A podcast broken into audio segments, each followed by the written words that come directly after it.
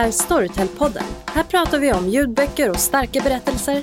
Vi hoppas kunna hjälpa alla lyssnare att hitta nästa stora bokupplevelse. Välkommen!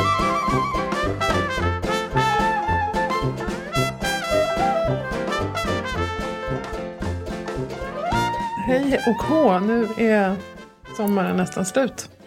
Mm. Eller slut och slut, men den är på väg mot... Ja, semestern är slut ja, i alla fall. väldigt slut. Mm. Hur var Amerika? Amerikat var fin, fint. Mm, jag har haft det jättebra. Hur var Frankrike? Ah, très bien. Hur gick det? Ja, du hade ju tränat på, på franska böckerna innan du åkte. Ja, det var ju inga problem. Det, det gick fin, ja, fint. Ja, det gick jättebra. Jag gjorde, jag gjorde mycket franska eller latinska eh, armrörelser. Ja, mm, det, det förstår de också där nere ja. i Medelhavet. Förstår. Men nu är vi tillbaka. Ja, och det kan ju kännas lite tungt så här efter eh, när, när man liksom ser slutet på någonting man har längtat jävligt länge efter. Mm. sommar och semester och så. Ja. Och då kan man behöva eh, bli upplockad. Själen kan behöva uppsträckning. lite hjälp. ja, lite ja. hjälp. Ja. ja. Och då eh, har jag då eh, valt ut att jag ska lyssna på Den självläkande människan av Sanna Edin Anandala. Ja. Tydligen har hon tagit sig det här efternamnet på senare tid. Och då tog hon det enklaste hon kunde hitta. alltså, alltså eh, jag tror att det är något yoganamn eller så. Men, men eh, då skulle man kunna tänka sig att självhjälpsböcker generellt är lite åt det hållet, mm, eller? Ja, ja. Vad, vad, vad tänker du här? Jag tänker att du ja. låter lite skeptisk ja, till, till new age-namn. Ja. Och då tänker jag, jag men är... du tar dig an den här boken ändå. Mm, ja, men så här, att så här, jag är jätteskeptisk till självhjälpsböcker, mm. tidningar, allt sånt som eh, Alltså, själv om jag, jag trillar ju dit ibland och tänker att ja, men nu ska jag ta, ta... Det där talar till mig. Det är precis mm. det där mm. problemet har jag. Gud, jag var så nära att börja spruta över en massa så här problem. problem som jag skulle och sen, bara, bara, Jag vet inte varför jag försöker projicera över dem på Jag kanske vill bli chef. Eller jag kanske vill du vet, ja. äta LCHF. Eller ja. vad fasen det nu är. Eller du vet mammatidningar och ja, ja. ditten och datten. Mm. Ja, och så brukar jag köpa dem ibland. Mm. Sällan, men ibland så liksom trillar jag dit. Ja. Och så kanske jag till och med läser dem. Men mm. sen lägger de ifrån mig och tänker att ja, då var det gjort. Ja, det var duktigt. Ja. Men det är ju lite sådär som med typ Aftonbladet. Och bara platt mage på tre dagar. Och ja. man bara ja. Och sen så läser man och bara nej! ja, det funkar ja, inte. Det, liksom, det fastnar inte, jag blir inte upppiggad, jag får inte någon energi. Det stannar vid det liksom. Jag kan mm. sträcka mig så långt som till att jag läser det. Men mm. det, det, påverkar mig aldrig. Liksom. Och nu ska du ändå läsa en bok. Ja, jag ska försöka berätta varför. Ja. Jag har kommit fram till det här. Eh, den här boken då, eh, det, är en ny utgåva. Den heter Den nya självläkande människan eller något sånt där. Mm. Och, eh, och den är då liksom en klassiker i den här branschen. Typ. Mm. Eh, den har sålts i över 400 000 ex i nio länder. Och, oj, oj, oj, den oj ska, det är ju himla mycket. Precis, det här är liksom deras bibel. Mm, och den ska ju förstås ge mig tada, ett friskare liv. Mm. Och jag blir ju liksom i allmänhet, eller alltid, galen på sådana här självhjälpspersoner som mer eller mindre lägger skulden på den misslyckade. Liksom. Mm. Eh, alltså, om du bara tänker lite mer positivt på ja. det här så kommer du att bli frisk, bli ja. smal och lycklig. Mm. Liksom. Men så läste jag på lite om det, för att jag, först så tänkte jag så här, nu ska jag fnissa, det här blir roligt, mm. nu, jättekul. Så läste jag på, det står egentligen inte så konstiga saker som inte man redan vet. Liksom. Mm. Eh, ja, men så här, det, var, och det var inte så flummigt, jag läste någonting om energier och energinivåer, då får jag alltid lite så här, ja, nu. Eh, men det retar mig liksom. Ja, ja mm. Men så står, verkar det liksom mest handla om typ att man ska äta rätt och inte stressa. Kropp och själ ska må bra ihop och bla bla. Det är väl inte mm. så märkvärdigt liksom. Nej, det känns så, som en ganska kort bok också. Nej, den är, ju, ja, nej, den är inte så kort. Den är typ 18 timmar lång eller Oj. något sånt där. Ja. Mm. Inläst av Cecilia Walton Agrell. Jag tänkte ändå att jag skulle göra, ge den ett försök. Ja, det här är ingen jag... recension utan det här är liksom ett peptalk för att jag överhuvudtaget ska ta mig an den här. För att jag tänker att det här kanske är den enda boken som egentligen behövs. Om den då inte är så flummig mm. som jag är rädd att den ändå är. Mm. Så kanske det är liksom bara det här som behövs. Så kan man skita allt sen. behöver man inte lyssna eller läsa någon annan sån här självhjälpsbok överhuvudtaget. Men För det, det står sant. väl här då. Ja men då, det, det låter väl alldeles strålande. Och jag menar, ibland kan man ju svepas med av flummeriet. Mm, det är fint tycker jag, men det är ju sen, efteråt. Ja. Kommer jag att äh, mäta mina energinivåer sen? jag är tveksam. Ja, det låter spännande. Mm. Det, vi får höra hur, det, hur det gick. Jag ska göra ett ärligt försök fall. Ja, men det tycker mm. jag låter som en bra idé. Ja, jag har ju då inte själv hjälpt mig själv. Nej, men alltså jag vet vilken bok du pratar om. Jag tänker att så här, det här är ju fast en eh, spontant bättre självhjälp. Ja, tror jag. Feel good. Mm. Mm. Skratta, ja, det... gråta, känna, leva. Ja. ja. Ja, men det läker ju bättre än, än eh, pekpinnar. Ja, vi får väl se. Dina mm. energinivåer mm. kanske slår i taket. men eh, boken vi pratar om är i alla fall Sista brevet från din älskade av Jojo Moyes. Mm. Inläst av Gunilla Leining, precis som Livet efter dig. Just det. Och ja, det här är ju precis vad man förväntar sig av mm. Jojo Moyes. Det är skratt och gråt och myspys och eh, feelgood in i ryggmärgen. Mm.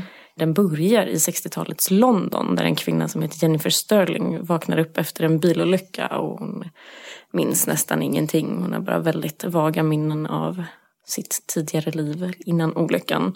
Det visar sig att hon är gift i alla fall för det kommer en man och plockar upp henne på sjukhuset och skjutsar hem henne. Mm. Men, eh, men han verkar inte så himla brydd och känslosam varken mm. om henne eller om, om hennes Precis. minnesförlust. Mm. Och hon går runt där i huset och liksom allting känns bara konstigt. Det känns, hon känner sig väldigt malplacerad i det här mm. livet som hon har hamnat i helt plötsligt.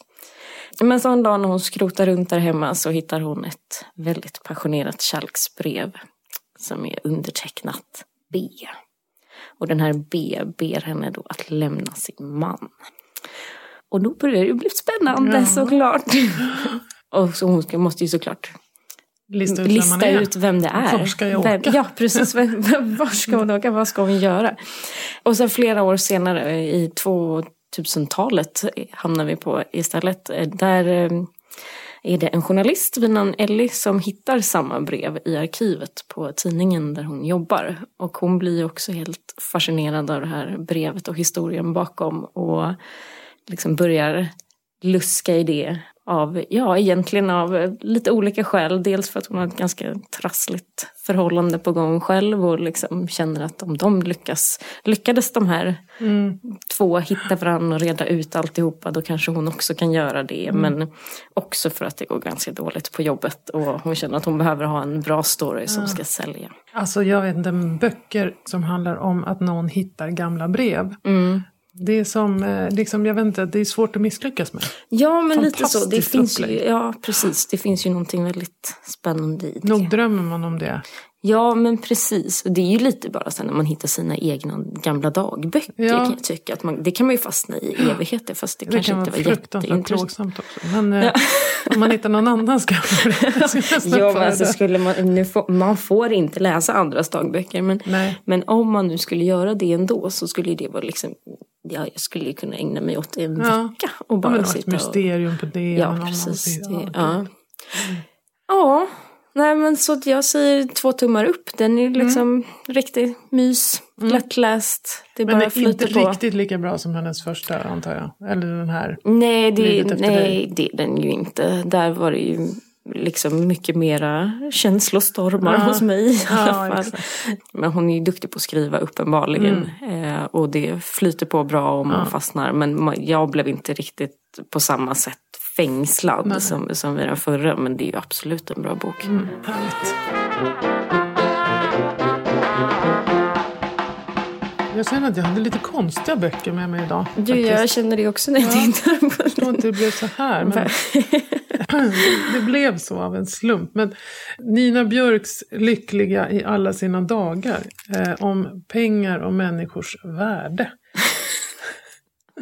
Ja, Anna. som sagt, jag vet inte Ja. riktigt hur det så Oklart, men- Men... gemensamt är ju att det är också Gunilla Leining som läser in den. Mm. Vad säger du om den va? Men Nina Björk är ju eh, journalist och eh, författare och eh, känd eh, feminist och, och det bråkas om henne och med henne. Så hon är lite profil. Sådär. Och hon skrev ju Under det rosa täcket som är något av en sån feministbibel. Men det här är skriven, den är inte heller ny utan nyutgiven som ljudbok eh, nu i sommar. Men när jag läste den så tänkte jag på min föräldrageneration då, sådana som är födda på 40-talet och som var unga på 60-talet och början av 70-talet. De liksom trodde ju att de kunde vara med och bygga en ny fantastisk värld. Och ibland när man pratar med någon ska man verkligen känna hur det kändes och vilken jäkla skillnad det är från alla tidiga generationer och alla senare. Det är liksom bara de kunde tro så naivt på något sätt. Eller, Du känner det är det här du ska ha din självhjälpsbok till. jag hoppas det. Få tillbaka Jag hoppet. ja. Och, Ja, men Ja. Det, jag tycker att det måste ha varit så helt underbart att vara sådär. mm. Ja, hoppas och tro. Och liksom det fanns möjlighet. Sen gick det ju inte så himla bra för dem. För det är ju den värld vi lever i nu. Så man kan ju säga att de lyckades ju inte. Men bara att få vara med om den Mm. känslan är ju det är den utopiska drömmen som alla människor har. Att säga, jag har makt över min egen värld. Liksom. Mm. Eller vi hade de, kanske de kände lite mer på den tiden. Men eh, till skillnad från oss då, som vi får ju lära oss att det är totalt omöjligt att förändra samhället eller ekonomin eller Mm. någonting. Men det enda man kan ändra på är sig själv genom att läsa självhjälpsböcker. och så här, det är så här, individuella eh, val, Mm. det finns det hela tiden. Men det finns ingenting större än så att hoppas på. Liksom. Ja, Eh. men jag vet inte, jag tänker att det liksom handlar om att Ja, det, jag vet inte, nu vart det en djup diskussion Ja. här som man kanske inte ska kasta sig in i. Eller- Men, men jag tänker bara att väldigt många just nu är ju väldigt så här självuppfyllande. Att Mm. man blir egoistisk av den anledningen. Inte kanske för att man tänker att det inte finns något större utan för att det är så här, jaget i fokus. Ja, precis. Och det har vi väl liksom, har man ju fått lära sig ja. på något sätt. Inte för att, jag tror inte att det finns en eh, stor konspiration som har satt oss i den sitsen. liksom. men, eh, men man är ju en eh, barn av sin tid liksom. Eh, Ja. Och den här boken tycker jag att man kan läsa som en, för den är arg och ilsken och vill säga ifrån och ställa frågor och, Mm. och vill att man ska drömma om någonting större. Liksom. Och det tycker jag är så befriande för jag kan inte riktigt se att jag har läst det någon annanstans eller fått uppleva det. Det är rätt att ställa frågor om liksom, och försöka ställa lite krav på sin, sin tid Mm. Men och är det sin liksom, samhälle. är det återigen en feministisk bok eller handlar den mer om liksom olika, Den är jag vet mer, inte, den är- världen? Ja, det är liksom? mer värld. Det är mer politisk bok utan att vara partipolitisk. Mm. Även om hon lutar åt vänster. Man behöver inte. Men jag tycker man kan läsa den i vilket läger man än befinner sig i. Bara för den lite befriande, uppfriskande känslan av att jaha, man kan ställa sig lite frågor om den tid man lever i och varför det är så här. Liksom. Man skulle vilja drömma om någonting annat än att bara tjäna mera pengar, jobba mer, tjäna mera pengar så man kan köpa mera grejer. Liksom. Det måste finnas någonting roligare här i världen. Eh, och det behöver inte vara så här fint eller så, men, men liksom man måste ändå ifrågasätta sig själv och sina, sina mål ibland. Tänker jag. Och det tycker jag är kul, roligt, intressant och lite så här, oj, jösses, så kan man ju tänka också. Och Ja. det är ju fasen inte ofta man läser. Och så en, en liten agrobok kan Ja, ju alltid vara. Precis, det är också kul. Och man kan ju alltid bli arg på henne. Om man inte Ja, blir arg på precis. systemet kan man ju alltid bli arg på författaren. Och det är Exakt. också så här, lite wake up liksom. Jag gillar det. Ja, men du Anna, jag hoppar snabbt tillbaka till mina Ja. betydligt eh, lugnare sommarläsningar. Dina politiska och självhjälpande. Mm. Och jag rörde mig i somras istället i, ja som sagt, feelgood och äm, även eh, såpavärlden Mm. då. För nu har ju precis sista delen i Livet gånger tre kommit. Visst är den bra? Ja, jag är helt fast i den här serien. Jag Mm. det att den man blir ju är fast. så bra. Och de här människorna, man blir liksom, de känns så himla nära en på något sätt. Mm. Även om liksom, eh, ja men det känns som att jag känner de här människorna, eller hur? Ja men ja. verkligen. Och jag måste säga att jag känner dem ganska bra. För första tre böckerna lyssnade jag på planet i, på semestern. Ja. Och jag somnade hela tiden och jag ville inte somna. Så jag lyssnade om och lyssnade om och lyssnade om och lyssnade om. så ja, ja om någon undrar något i de första böckerna. är det bara att komma. Ja. Men vi har ju pratat om den här, eh, den här serien förut. Mm. Eh, om det är någon som har missat kan vi bara dra lite mm. snabbt vad det är för någonting. Mm. Eh, och det är alltså en, en vad vi kallar för poddsåpa. Eh, och det är alltså kortare avsnitt i mer likt gamla tv-såpan ja, helt enkelt. Och till och med författarna är gamla såpförfattare. Alltså, ja, man, manus. Ja, precis. Så heter det kanske. eh, och författarna är Eva Kallenbo, Thomas Blom och Magnus Abrahamsson. Och det är även de som läser in. Mm. Eh, och i boken får man då följa tre olika huvudpersoner. Sen är det en hel del andra människor också. Men huvudpersonerna är Max Karim, Måns och Ove. Och de har ju tre väldigt olika liv. Det, det, ja, mm. jag mm. vågar inte säga så mycket om folk inte nej, har börjat här. Nej. Utan de vill inte nej, spoila. Sätt, ja, precis. Det är bara att sätta i lurarna och, och, hänga med på det här. För att man blir alldeles fångad och man blir fast. Och man mm. vill veta hur det går. Ja men verkligen. Och det, det, jag kan ju inte låta bli att undra om det kommer en ny säsong. Mm. I sann såpanda. Mm. Gör det det? Vet du det? Jag vet att de eh, skriver i alla fall. Ah.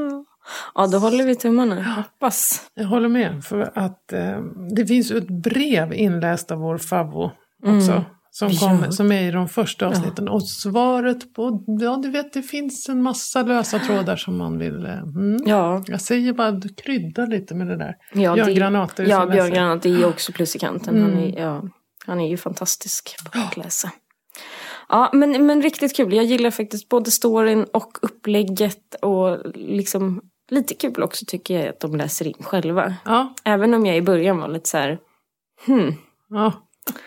Men, men nu när jag kommit in i det så jo, tycker ja, men jag, jag var också bättre. skeptisk först för jag tänkte det ska ju vara proffs som gör det här och mm. de har aldrig läst in några böcker. Men jag tycker det ger liksom must och märg åt det och det får det att hamna liksom ännu närmare hjärtat.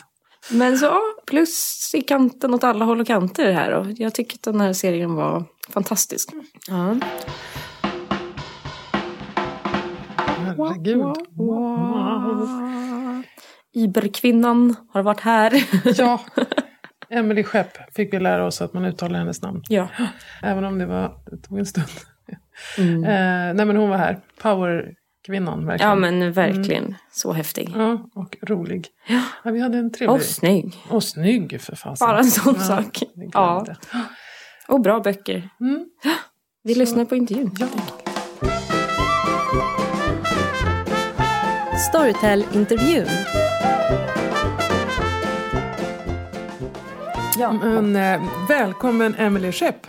Säger man Skepp eller Skepp? Nej, men jag brukar säga så här, tänk skepp och hoj. Då uttalar ja, man mitt och, efternamn skepp. rätt. Mm, mm. Skepp. Mm. Okay. Emelie Skepp. Nej, Skepp. Emelie Skepp. Vad roligt att ha dig här. Tack för att jag får vara här. Eh, du, eh, ja, vi har ju sett dig på Bokmässan. Jag måste bara börja med att säga hur impad det var av dig på Bokmässan förra året. För att du stod i en monter, eh, Bonnier-montern bredvid oss.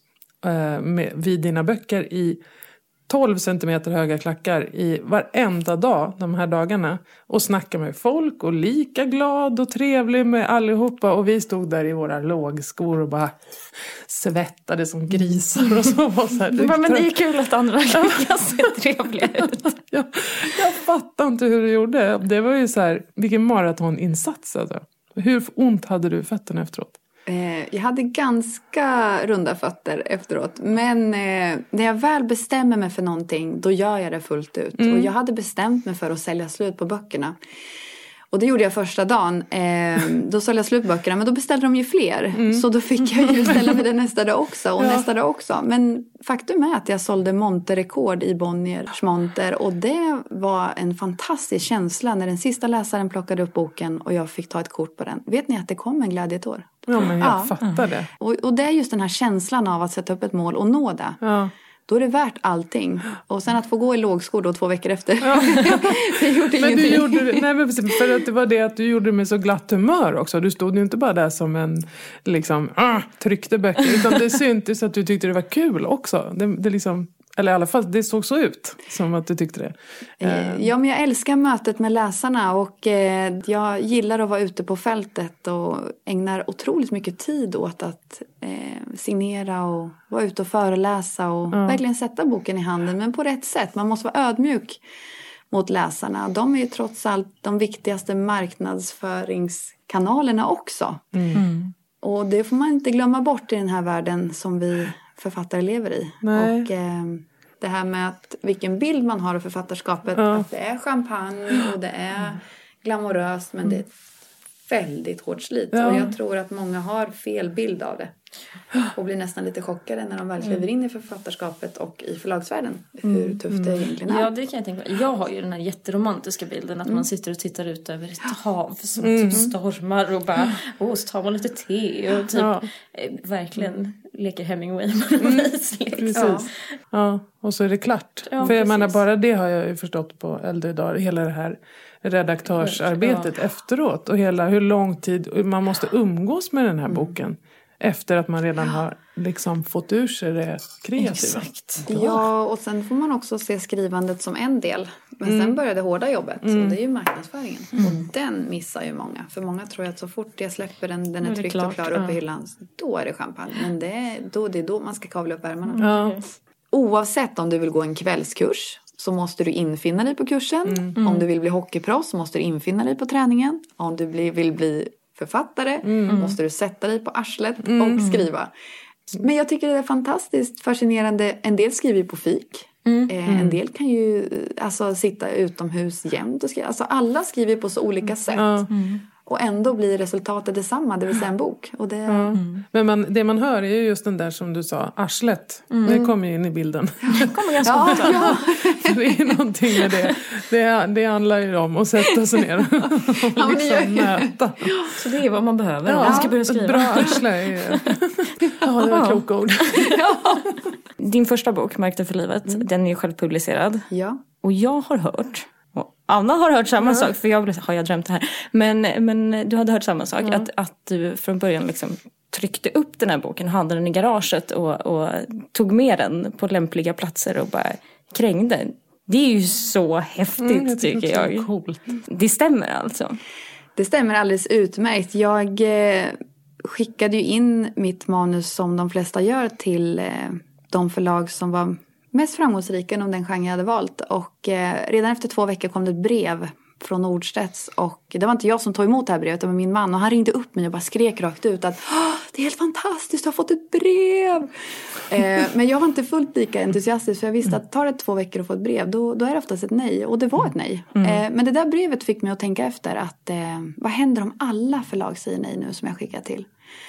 Och jag lät det gå ett halvår och eh, fick inget mer svar från förlagen. Och till slut så tänkte jag, nej men det här, det här kan, det kan ju inte vara sant. Jag, jag måste ju kunna nå ut på något annat sätt än att förlita mig på några andra. Så att jag tog tag i telefonen och ringde upp dem och sa att ni kan kasta mitt manus för jag ska satsa själv. Och det gjorde jag också. Ehm, och i den här processen med att välja att satsa själv så tog jag reda på att det fanns då någonting som heter litteraturstöd. Trycker man en upplaga av en bok som understiger 5000 så kan man ha rätt till ett litteraturstöd som, under, som motsvarar trycket för boken. Och då tyckte jag det där är ju suveränt för att går det här pipsvängen så kan ju jag få tillbaka pengarna för trycket. Och trycket är den största kostnaden oftast, förutom arbetstiden då, eh, man har som egenutgivare. Så jag tryckte upp 4 999 i pocket. Jag kan säga så här att eh, precis som det du sa och som jag kom, ska komma tillbaka till här att när den här lastbilen backade in på min garageuppfart. Vad, vad har jag gjort? Ja, och last, tre pall lastade den av. Och, Och- järnvägar. Ja, och jag stod där och tittade på de här pallarna och tänkte vad, som du sa, järnvägen. eh, men jag kavlade upp ärmarna och bar in dem där och eh, lastade av dem från min garageuppfart ner till källaren. Och jag har räknat ut faktiskt att jag har gått 833 gånger upp och ner från garageuppfarten till källaren. Och det är en totalsträcka på 16 mil. Snyggt! Ja. Så det blev inget litteraturstöd för att ett litteraturstöd det kan man få om upplagan eh, inte överstiger 5000 inom en viss tidsperiod. Och det tog ju en Det månad och sen fick jag Ja. trycka nytt. Så att det, det gick vägen, verkligen. Alltså det är ju så häftigt. Ja, jag tycker det är coolt. Men berätta lite om, eh, om boken, Vita spår. Ja, eh, Vita spår är ju den andra delen om åklagare Jonna Berzelius. Och i första delen, Märkta för livet, så får ju hon reda på en hel del om sin mörka bakgrund. Och Jonna Berzelius är en åklagare med dubbel agenda. Och med dubbel agenda menar jag att hon har å ena sidan foten i rättsväsendet. Hon jobbar stenhårt med att upprätthålla lagar och regler i samhället. Å andra sidan så bär hon ju på den här mörka bakgrunden och drar sig inte för att överträda lagar och regler för att just eh, hålla den hemlig. Och eh, det, den här utmaningen följer ju henne genom hela seriens gång. Mm. Och i Vita spår då, då försöker hon egentligen att stänga dörren om sitt förflutna. Hon vill gå vidare med sitt liv och hon vill leva livet lika tillknäppt som hon gör med skjortan i rättssalen. Ja. Så att eh, hon har svårt med att balansera den här frågan egentligen, vem är jag? Ehm, Om man kan välja bort en bit av sig själv eller inte. Mm. Just Eller om den hoppar fram. Liksom. och frågan är om hon kan välja det eller inte. Och vilken väg hon väljer och vem hon väljer att vara. Ja, vi har hört det ryktas att du redan sitter och skriver på trean. Jag gör det och kommer skriva hela sommaren igenom. Mm. Så att Kul. det kommer När kommer trean ut? sommar. Vet du det? Ja, jag siktar ju på maj 2016. Och hur många böcker planerar du i serien? Minst sex Mm. och helst åtta. Härligt, då finns det mycket. Ja, du har Katarina Evelöv som eh, inläsare också. Ja, Har du lyssnat själv? ja, Visst är hon duktig? ja. Hon är jätteduktig. Men jag är lite otålig när jag lyssnar. Jag eh, kanske inte borde säga det. Men jag lyssnar alltid lite snabbare i hastighet. Ja. Ja. Det Ja, brukar jag också göra. gör Ja, det gör det. Ja, men vad skönt. Gud, skönt att jag kom ut här i Sorgfältbloggen. Du är inte ensam. Nej, nej, det tror jag många som gör. Alltså, det ja. verkar, jag har ju inte riktigt vågat gå den vägen. Jag har börjat några gånger och så blir jag så här, men ah, det låter inte klokt. Men jag har Men vet du vad du ska att, göra Anna? Nej. Du ska dra upp den på den snabbaste i två, här fem sekunder först. Och sen så bara drar du ner den för då låter allting mycket mer normalt när du har haft det snabbaste senast i huvudet. 1,75 rekommenderar jag. Du är så pass alltså? Ja, jag tycker den. En del tycker det blir lite kalackavarning men jag tycker det är faktiskt riktigt bra.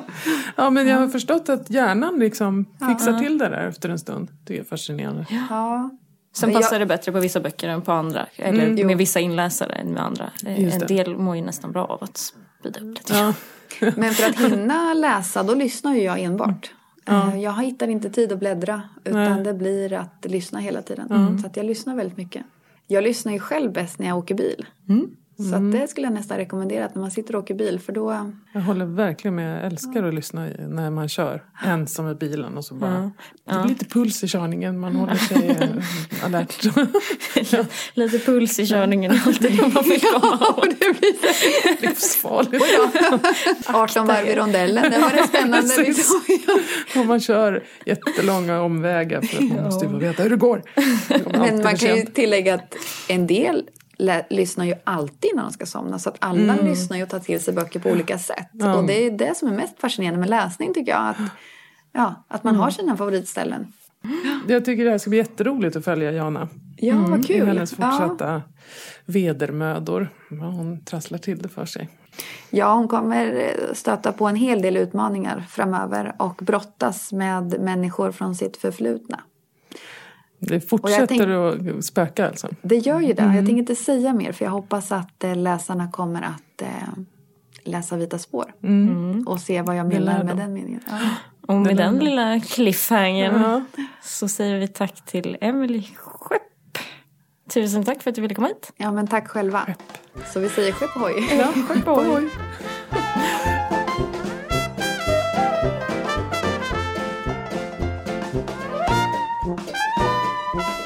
Där satt den. Ja, gud. Hon kan klämma ur sig grejer den tjejen. ja, jag har ju med, hittat i arkivet en bok som heter Livbåten av Charlotte Rogan. Och eh, inläsare Martina Nilsdotter. I det här fallet då så läste jag den innan den kom som ljudbok så att jag har faktiskt inte lyssnat på den. Jag, det är nästan så att jag måste rekommendera att köpa den här boken eller låna den av någon. För att den är så fin, själva, själva volymen är så fin. Eh, Jaha, ja. Väldigt vacker bok. Men till storyn så, eh, handlingen är, det är så att de, det är 1800-tal. De har åkt på en stor sån här kryssningsfärja över till, från England till Mm. Amerikat. Och eh, det bär sig inte bättre än att någon, en explosion ombord gör att båten sjunker. Oj, är det lite Titanic på det här? Lite Titanic på det, Mm. ja. Eh, och det visar sig ju naturligtvis att det inte finns så många fungerande livbåtar. Så att, eh, Det verkar vara ett tema där för några hundra år sedan. ja, det var inte Ja. bara där det hände. Ja, och då eh, blir det ett jäkla hallabaloo förstås när man ska tränga ihop sig. Och Mm. förskräckligt liksom, scen där när de eh, slåss som Ja. galningar för att få sitta. Och det är ju förstås lätt hänt att rikare och starkare får plats. Svagare och fattigare får inte plats. Ja. Eh, men det blir, det blir som så att tillsammans med 39 eh, andra personer som sitter tätt packade och livrädda på den här båten sitter också Grace, en nygift ung kvinna som eh, man fattar inte riktigt vem hon är i början. Så, här. så får man följa de här människorna under, eh, jag kommer inte ihåg hur många dygn det är de är där, alltså, det är oändligt, jättelänge. Det är liksom trångt, de är törstiga, de svälter, det är stormar. Och ombord så är det eh, maktkamper mellan olika läger. Liksom. De är ju nästan 40 pers. Eh, och de, eh, några tycker att man ska göra si och några tycker man ska göra så. Och de, det skvallras och det ja, Dramatik. Vet, ja, skitjobbigt är det helt enkelt. Och hon den här Grace då, hon håller sig lite i utkanten och, och hon, men man får följa hennes tankar liksom. Och man vet inte, kommer de att bli hittade? Hur fasen ska det gå? Eh, Ska de möta upp varandra? Ja, precis. Hur många kommer vara kvar när de Mm. väl liksom om dem? Och, sådär. och hon, Grace, är heller inte någon sån där god person. Förstår man ju med tiden. Att hon är inte liksom en hjältinna på något vis. Det är lite så man är van att eller är upplagt. Liksom. Särskilt Verkligen. historiska romaner brukar alltid vara Ja. liksom en god människa. Men det, Nej. nej, hon är liksom som vi alla, lite både och. Ja. Men det blir liksom, man kan läsa den antingen som en så allegori över den moderna världen eller bara som en otroligt spännande psykologisk thriller. Mm. Så den är Men hela handlingen är alltså i livbåten? i stort sett. Eller är det, är så här större tillbakablickar? Ja men det är, tillba- lite det, är ju det. För ja. att hon, du vet, varför är hon på väg från Ja. det, det gamla landet till det nya? Mm. Vem är det hon var gift med egentligen och vad kommer sen? Den större frågan är ju så här, har man rätt att ta livet av en om det räddar många? Ja. Och vem tar då i så fall det beslutet? Och vem, ja, det är alla de här hemska filosofifrågorna Mm. man skulle sitta Exakt. och fundera på när man var yngre. Och... Så jag tycker den är jättebra skriven och eh, riktigt smarrig bok faktiskt. Men det, Otäck, det, jag tycker men det lät riktigt spännande. Ja. Jag hade faktiskt inte hört talas om den innan. Nej, den är liksom en liten doldis. Jag vet inte, förstår inte varför den inte är stor. Och hon, jag tror att det är hennes första bok och hon är så här 50 år. Hon debuterar med den här. Ja men du, det kanske man måste ta och lyssna på då. Mm.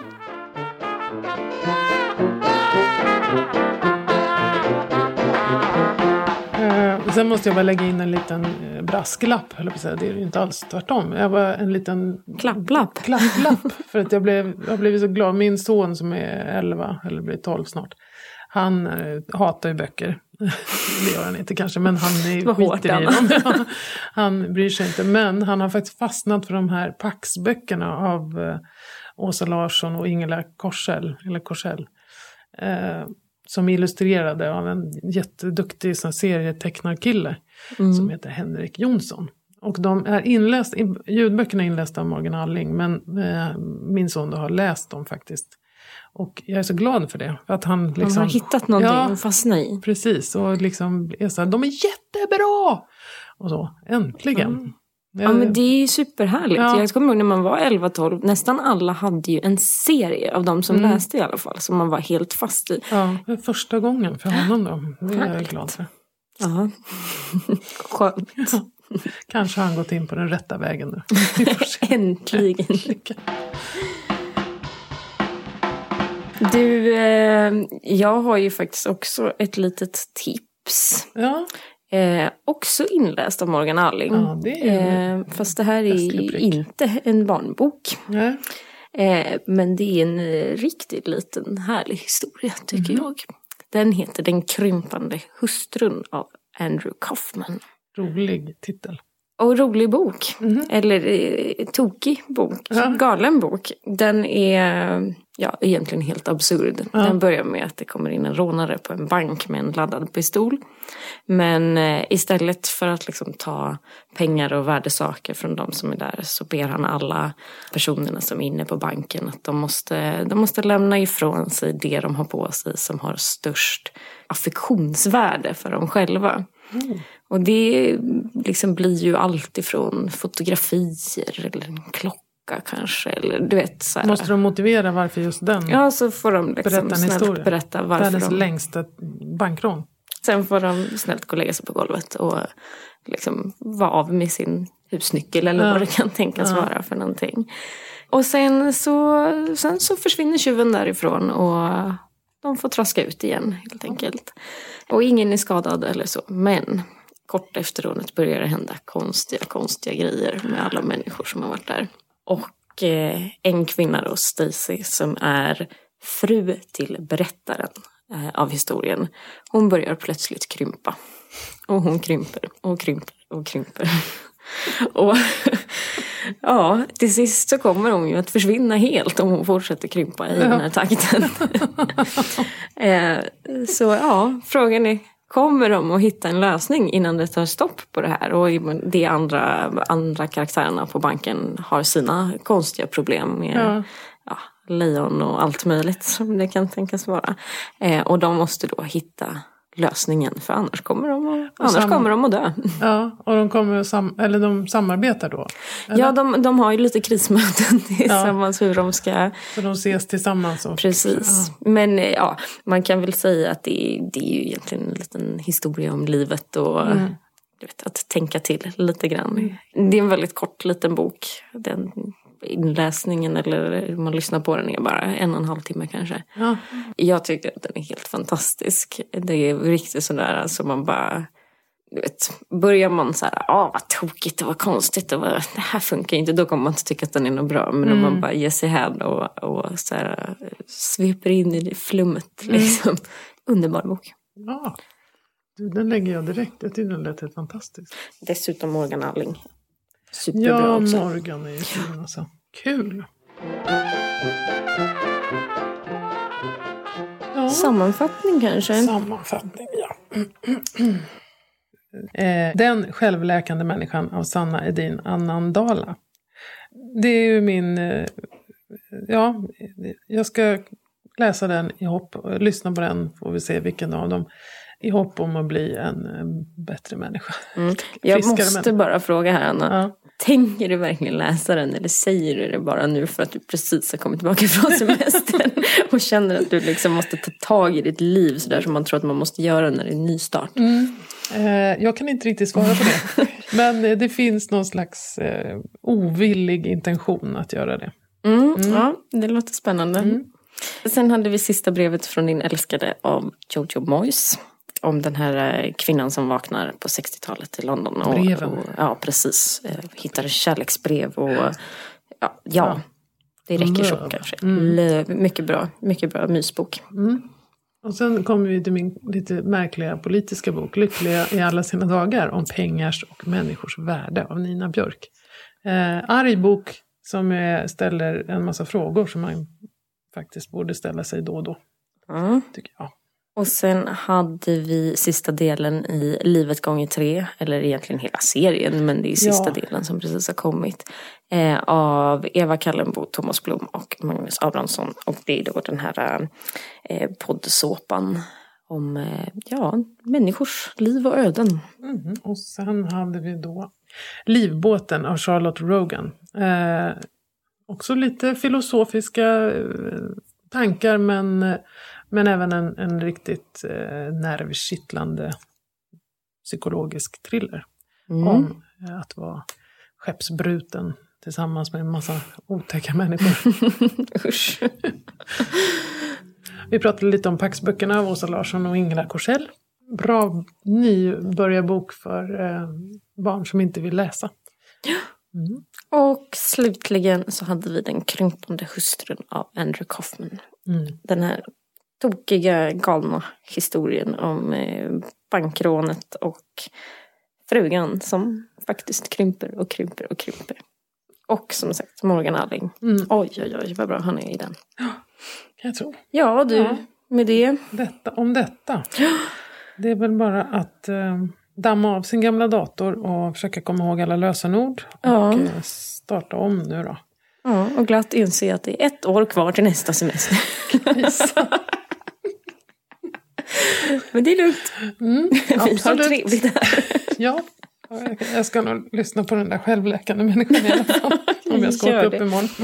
Gör det. Eller ställ dig på huvudet. Det tycker jag man mår bättre av ibland. Ja, kanske det som är svaret. Hej hej! Hej hej!